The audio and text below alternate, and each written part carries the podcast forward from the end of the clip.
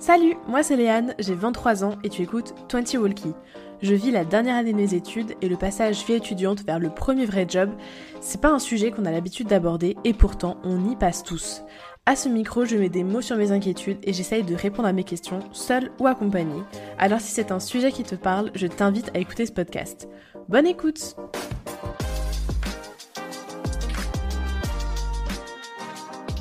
Avant de commencer cet épisode, je voulais juste te prévenir que ma discussion avec Arthur a été scindée en deux épisodes distincts pour que ce soit pas trop long à écouter. Donc le premier épisode, tu es en train de l'écouter, et pour le deuxième, je te donne rendez-vous la semaine prochaine. Je te laisse écouter jusqu'au bout, mais on s'arrête dans ce premier épisode sur un épisode euh, assez marquant de sa vie, qui n'est d'autre que l'armée. Euh, voilà. dans la deuxième partie, on parle euh, un peu plus du recul qu'il a sur la situation et de comment il analyse son parcours de vie jusqu'à présent et qu'est-ce qui l'a amené à choisir la voie qu'il a décidé de suivre actuellement. Donc je te remercie d'avance pour ton écoute et à la semaine prochaine pour le prochain épisode. Salut, bienvenue dans ce nouvel épisode de 20 Walkie. Aujourd'hui, je suis dans la compagnie d'une personne très particulière puisqu'elle a un parcours vraiment euh, très différent du mien. C'est pour ça que je l'ai invitée dans cet épisode. Salut Arthur. Salut Léane. Alors, euh, bah, du coup, comme je disais, je t'ai invitée dans cet épisode et tu as très gentiment accepté parce que, euh, bah, comme tu sais, j'ai un parcours hyper classique. Vraiment, j'ai fait un lycée général, j'ai eu le bac, un bac général, deux ans de prépa, trois ans d'école d'ingénieur. Vraiment pas d'année de, de, pause, pas de césure, pas de redoublement. Euh, c'est chiant. ok, ok. Et euh, toi, tu as un parcours très différent. Pourtant, tu n'es pas moins heureux ou moins stable ou moins. Euh, enfin, tu as l'air vachement plus sûr de ce que tu veux faire dans la vie que moi en tout cas. Et c'est pour ça que, que je t'ai demandé de venir à mon micro.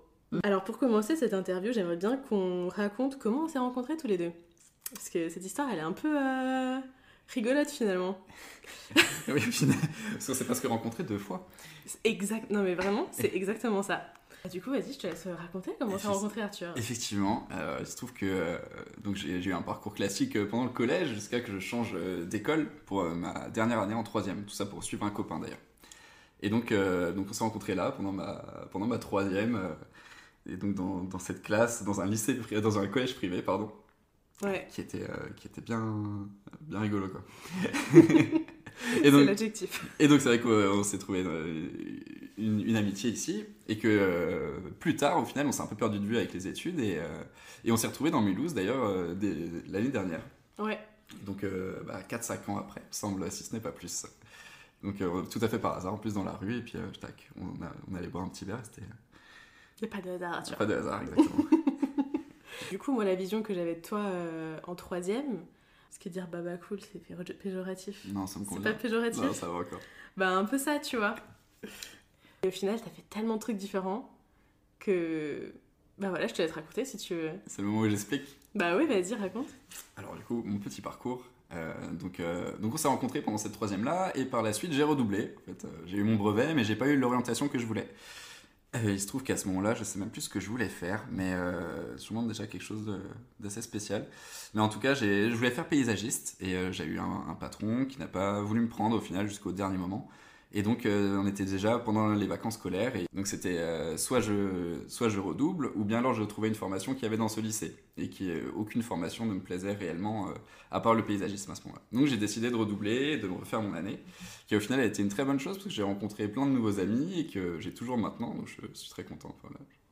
J'ai fait beaucoup de connaissances et donc ça a permis de m'orienter vers la chaudronnerie par la suite. Donc j'ai commencé à faire une seconde à Colmar à ce moment-là et euh, à faire de, la chaudronnerie industrielle.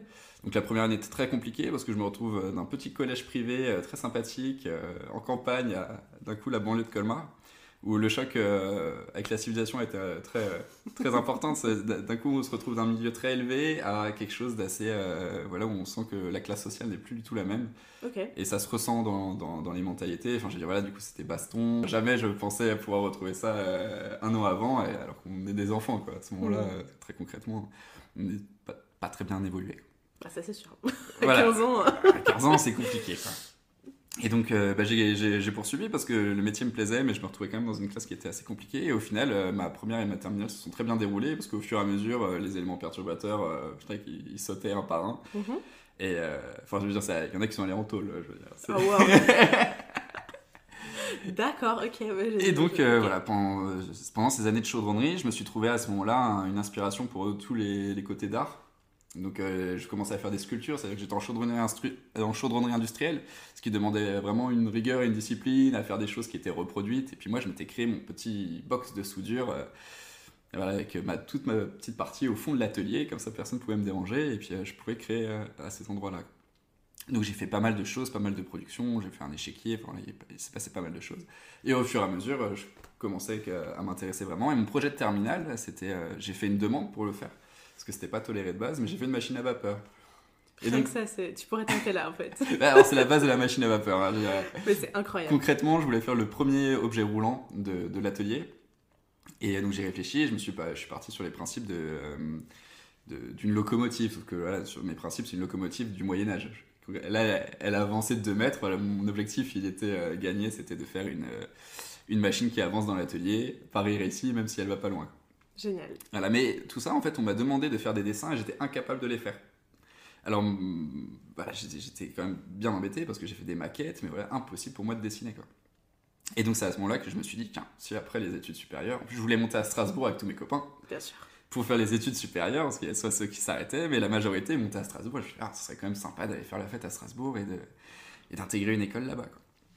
Et donc, je suis monté à Strasbourg, j'ai j'ai intégré une école privée. Coup, euh, voilà, j'ai fait un prêt à la banque, ça a été, euh, c'était une somme assez élevée. Et, euh, et donc, je suis monté à, à Strasbourg. Donc là, je me retrouve du coup à, à l'ISA. Donc c'est l'Institut supérieur des arts appliqués.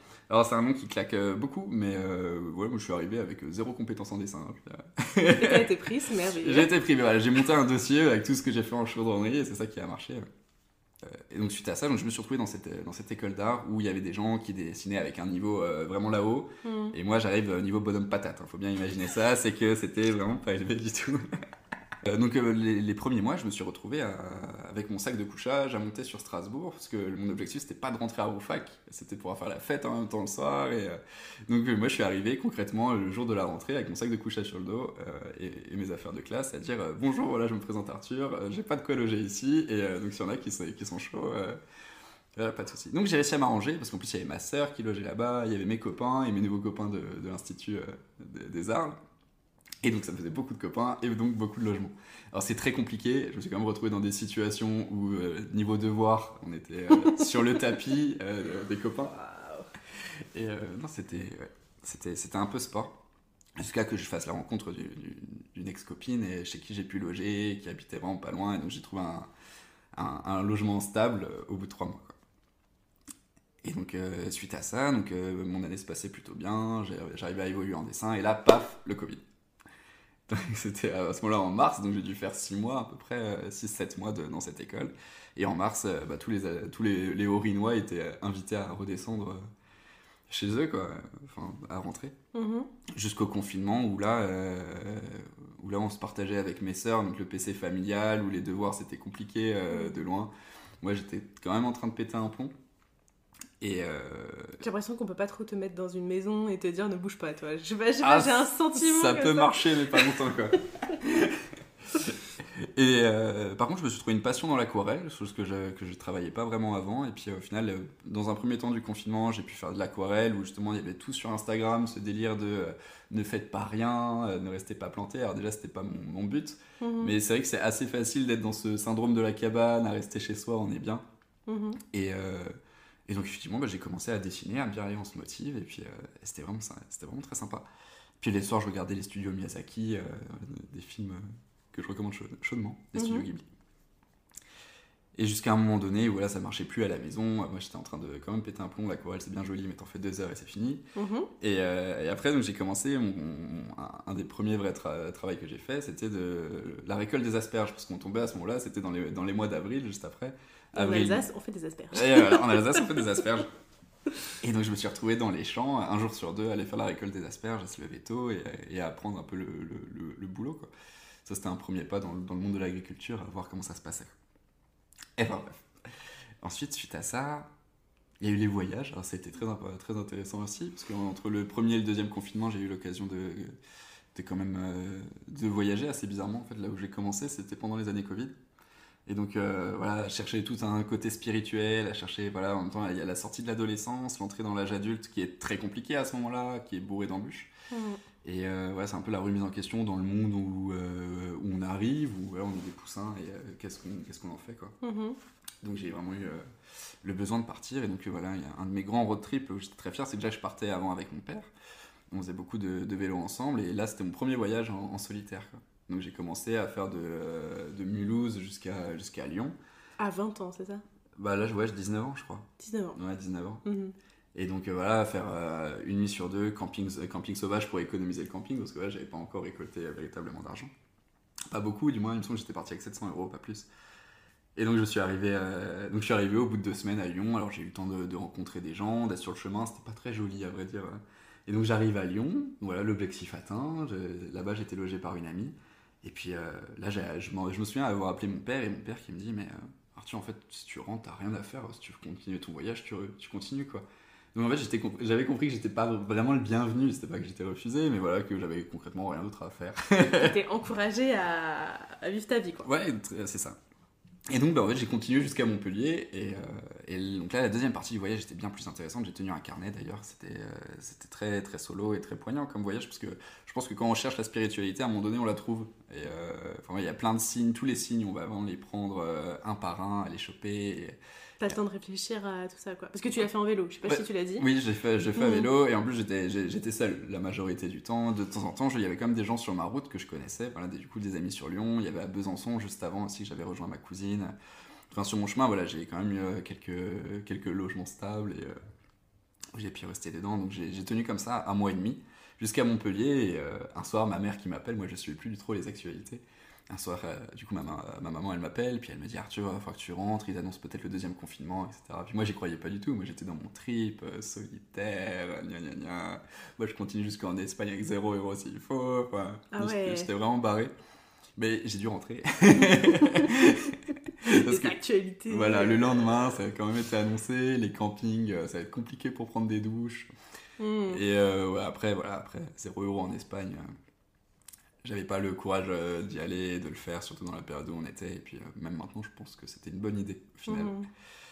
Et donc oui, après je suis remonté, j'ai eu des, du travail à l'usine, euh, rien de bien passionnant. Bah, alors là, c'était le grand boom des masques. Donc j'ai fait, j'étais soudeur d'élastique sur masque.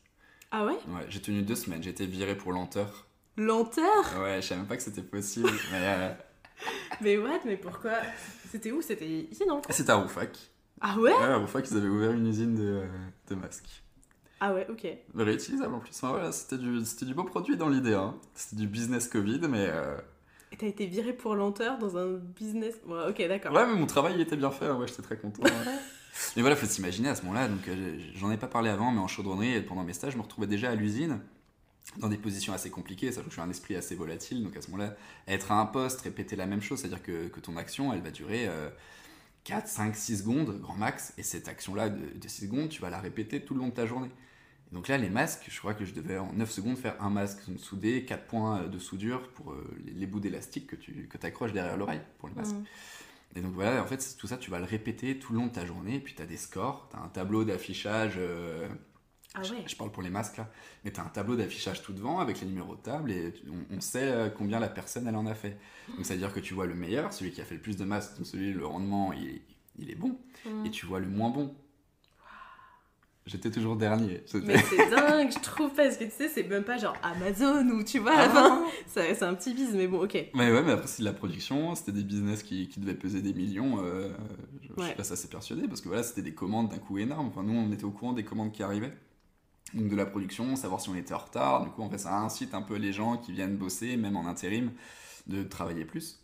Ouais, donc c'était très très très loin de tout le monde. Euh, et là, ouais, moi je reviens de, de, la bah spiritualité, de mon voyage, et d'un coup, paf La claque. Bah, d'un coup, tu te confrontes à la réalité, pas de la vie, mais de la société, pour le coup. J'insiste sur le fait que voilà, d'un coup, on se retrouve dans le monde de la société, où après, on en dépend aussi, hein, je, je, nuance mes propos. Et, euh, donc tu te fais virer. Et donc je me fais virer. Et donc là, il se passe. Donc, il me semble qu'on est dans le mois de novembre. Donc il y a un moment de flottement, donc il faut savoir toujours qu'il y a mon père derrière hein, qui est... Qui, voilà, moi je reviens à la maison, pompé up de mon petit voyage, je vais bosser en usine, je me fais virer pour lenteur, enfin voilà, euh, Mm. mes parents sont accueillants, mais euh, je peux comprendre qu'il y a une certaine limite aussi. Ouais. Donc moi, mon objectif, c'était qu'à chaque fois, même après un travail ou après un, un voyage, c'est toujours de retrouver quelque chose le plus vite possible. Je voulais pas me confronter à, à la fureur de quelqu'un, euh, Mm. enfin pas vraiment la fureur, j'abuse dans mes propos, mais euh, non, mais je comprends. voilà, je voulais embarrasser personne, j'avais pas envie d'être le squatter de la maison. Et, et donc ensuite, euh, j'ai fait un, un service civique. Donc, alors, super expérience pour ma part, je sais que c'est assez... ça se nuance, il y en a qui passent des mauvaises expériences, d'autres des très bonnes. Moi, j'ai eu la chance d'arriver dans une école primaire, voilà, qui était aussi à Colmar, en privé. Et, euh, et ça a été une véritable opportunité pour moi parce que euh, voilà, il fallait faire une fresque, c'était le but euh, du service civique. Mhm. C'était de réaliser une fresque dans, dans l'école. Donc, C'était un, un grand mur qui était blanc, ils avaient globalement repeint, et c'était dans la cour, et il fallait refaire avec l'école primaire. Moi, je me suis arrivé, je me, je me suis présenté, et puis euh, bah, j'étais le seul à me présenter, donc il n'y avait pas vraiment de concurrence. Donc ils m'ont pris, je sais pas si c'était par dépit ou autre, mais euh, en tout cas, ils m'ont ils m'ont pris. La directrice, elle m'a tout de suite dit Arthur, tu fais ce que tu veux, t'es là 6 mois. Si tu veux faire une fresque avec des enfants, tu le fais avec des enfants. Si tu veux le faire tout seul, tu le fais tout seul. Si tu veux prendre les maternelles avec, tu prends les maternelles. Tu fais ce que tu veux. J'avais carte blanche. Donc c'est-à-dire que moi, j'arrive, je tac. Donc moi, je revenais, ma dernière expérience c'était l'usine, j'arrive et, d'un coup, je me retrouve dans, dans- dans ce milieu, dans cette ambiance. Mhm. Donc je découvre toute cette ambiance aussi du monde de la salle des profs qui est régulièrement fermée pour nos autres élèves et que d'un coup j'ai eu accès. Et, euh, et donc bah, j'ai fait le choix de réaliser une fresque euh, avec les enfants. Parce que je me suis dit, moi tout seul, voilà, je ressortais de 7 mois de prépa d'art. C'est pas énorme en termes de dessin. Il y a des gens ils dessinent toute leur vie. Moi je me suis dit, bon, déjà une feuille de papier, c'est encore un peu compliqué pour moi. Alors un mur là, de 20 mètres, ça va être autre chose quoi. Ok, Donc je me suis dit, on va, on va prétexter avec les enfants, ça me paraît être une très bonne idée euh, de ce côté. trop bien, trop Ouais. bien.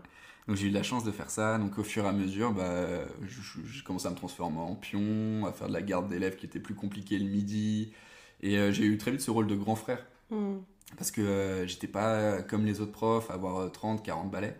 Non pas euh, pour, Non, cri- critiquer, mais d'un coup, voilà, euh, moi je suis un petit jeune de 20 ans à ce moment-là. Mhm. Et euh, les enfants, ils ont pu euh, vachement. Enfin, j'ai remarqué que j'ai eu cette chance-là d'avoir cette communication, mais vraiment de, de grand frère. Pas de papa, pas de, de maître, maîtresse, mais vraiment quelqu'un qui va leur donner des conseils. Enfin voilà, je me suis retrouvé vraiment avec des questions assez incongrues de, de la part d'enfants que d'habitude je pense qu'on ne poserait pas à d'autres. euh, Genre, il y a une question qui vient là comme ça. bah, je- là, ce que je me souviens, euh, c'était. euh, J'avais une, une gamine de CM2 qui était dans la, dans la cour et qui, qui me demande euh, Tu vois, j'ai une question, j'ai mes parents qui, qui ont parlé de sexe, mais je sais pas ce que c'est. Enfin voilà. Moi, je me retrouve dans des positions assez compliquées parce que comment expliquer à, à une enfant Ouais. ce genre de, de choses Et même après, il y a des- toutes les questions d'harcèlement où voilà, il y a des enfants qui, le- qui ne préviennent pas, ou au final, tu apprends à le voir, ces signes.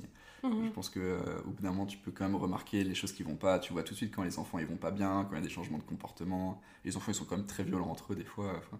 Ouais, T'as je- vraiment eu une position privilégiée pour eux, quoi. Ouais, ouais, j'ai, non, j'ai, j'ai eu cette chance, quoi. Sur, euh, j'ai, j'ai, j'ai, pu vraiment, je pense, aider euh, quelques-uns. Après, il y en avait d'autres, forcément. Je- des fois, j'étais sévère, alors d'un coup, je tac. euh, Je comprenais pas que qu'Arthur pouvait être sévère, mais il fallait aussi que j'ai cette position-là. C'est ça qui est un peu horrible, c'est que Mhm. Au début, je pense que j'étais trop gentil le premier mois, parce que ça a duré six mois cette expérience-là. Mais ensuite, j'ai pu tout de suite euh, avoir ce. à me dire, euh, ok, il faut que de temps en temps je sois vraiment sévère. Donc d'un coup, paf, des fois, euh, c'est en plus en privé, tu peux mettre des cols. Bah ouais. J'avais ce pouvoir-là, alors sans vouloir en abuser, mais putain, ça marche terriblement bien quand même. Enfin, le gamin qui vient le mercredi parce qu'il est collé, en plus par Arthur, c'est la honte quoi. What? Mais c'est trop bien, ça a dû t'apprendre mais tellement de trucs sur euh, l'autorité, l'éducation. euh. Le côté éducatif, ouais, Ouais. très clairement. Et puis même euh, bah, la, la fresque, au final, que j'ai fait un peu traînouiller, hein, on va pas se mentir. hein. Vraiment, j'ai tout donné à la fin. euh, Et tu l'as fini? Les Je 20 l'ai mètres? J'ai fini les 20 mètres. Alors l'objectif c'était que chaque enfant, ils avaient leur. Mon but c'est que chaque enfant puisse faire un dessin. Donc j'ai donné des cours de dessin dans un premier temps, des petits cours de dessin. Là on est des, c'est des enfants de oui. 6 ans à 10, on- 10, 11 grand max. Ok. Donc euh, voilà, mon but c'était voilà, comme on apprend à faire un petit écureuil. Donc moi je faisais à la wall again. hein. Je veux dire, euh, franchement, euh, c'était. euh, du, moment c'était la forme, a des insectes, un papillon, mais rien de compliqué. Mhm. Et donc euh, ils devaient choisir leur saison, et puis après ils devaient choisir leur animal, leur insecte. Voilà, j'ai décidé de faire sur le thème de la nature. Et ça a bien fonctionné. En tout cas, le- tous les enfants, ils ont eu leur petit dessin sur le mur euh, avec un système de pochoir. Alors, ils n'avaient pas le droit d'utiliser les, les cutters. Donc, j'ai récupéré tous les dessins. Donc, il devait y avoir 500 élèves. Je me suis amusé à tout couper au cutter dans les cartons, quoi. Et ça m'a pris un temps monstre à la fin. En plus, c'était vraiment tout à la fin, quoi. Et donc, le but, c'était qu'ils utilisent leur pochoir avec leur dessin, que ça y ressemble en plus. Donc, je devais recopier leur dessin de- d'enfants. Et que derrière, qu'ils puissent réutiliser leur pochoir pour peindre. Parce que je voulais pas que ce soit moi qui, qui peigne euh, pour eux, quoi. Donc ils avaient leur petit pochoir avec leur dessin, donc ils, reco- ils reconnaissaient. En plus, bah voilà, ils sont quand même un peu naïfs, donc euh, ils étaient tout contents. quoi. Je pense qu'ils n'ont pas réfléchi à comment le cheminement s'est fait, comment ils ont eu le, le pochoir en main. Et Non, après, mais ta démarche c'est- est incroyable, je trouve.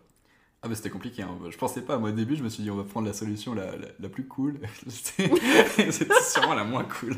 Mais c'est pas grave, je trouve que le- le- la démarche de se dire je vais les faire participer, comment je vais les faire participer, enfin genre c'est hyper construit comme raisonnement. Genre vraiment pour quelqu'un qui enfin tu veux pas tu veux pas être prof, je crois. Enfin Oh, c'est pas dans tes prédispositions ça, ça aurait pu à ce moment-là, ça m'aurait bien chauffé, mais, euh, Je trouve ça dingue. ouais, c'était cool. Ça ça t'a duré 6 mois. Ouais, ça m'a duré 6 mois. Et donc ensuite, euh, là, je me suis dit déjà 6 mois, car tu restes dans le même endroit, c'était déjà pas mal, quoi. Et donc, paf, après, je suis parti avec euh, une ex-copine euh, en Croatie, où là, on s'est fait un beau petit voyage, sac à dos à la route. On s'en fiche un peu parce que là, c'était pas vraiment euh, intellectuellement, enfin, on a vraiment fait du tourisme, euh, un, Pour peu, kiffer. un peu écolo, ouais. euh, Un voyage un, de plus classique. Ça a duré un mois et demi, pareil, j'aime bien aller un mois et demi, je crois. Mais euh, ouais, c'était un bon trip. Je pense que à ce moment-là, t'apprends à vivre avec quelqu'un en quelque sorte, parce que ça m'était pas arrivé encore Mhm. pour cette expérience-là. quoi. J'ai été euh, animateur suite à ça. Ah donc t'as quand même senti un truc de Ben, j'ai voulu retenter l'expérience en fait. Mm. Et c'est pour ça que j'insiste et que je, re- je, je reviens un peu derrière.